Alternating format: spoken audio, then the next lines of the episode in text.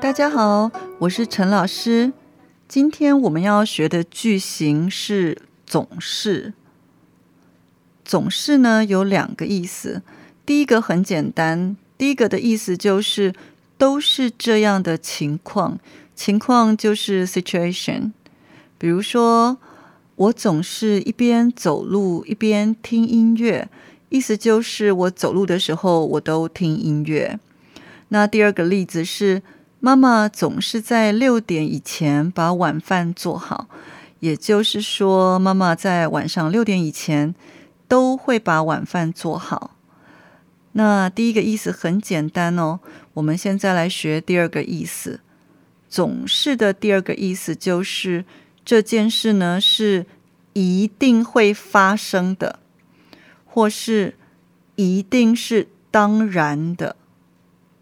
比如说，人总是会生病的，生病这件事情一定会发生，对不对？而且当然会发生，谁不会生病？谁都会生病，对不对？所以你可以说，人总是会生病的。第二个例子是，学好中文总是需要时间的，谁学中文不需要时间？当然需要时间啊，对不对？所以这个时候你就可以说，学好中文总是需要时间的。第三个例子，请问谁不想认识新朋友？谁当然都想认识新朋友，是不是？这个时候你就可以说，人总是想要认识新朋友的。人总是想要认识新朋友的。在句子的最后有没有这个的，其实都没有关系哦。只是陈老师觉得，如果有的的话，这个句子听起来更清楚。好，我们现在来做练习。第一个练习是：要是你常常练习，你一定能学会开车。这个情况你可以怎么说？要是你常练习，你总是能学会开车的。意思是你能学会开车这件事情一定会发生。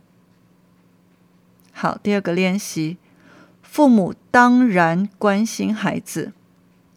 父母当然关心孩子，对不对？这是当然的嘛。所以你可以怎么说？父母总是关心孩子的。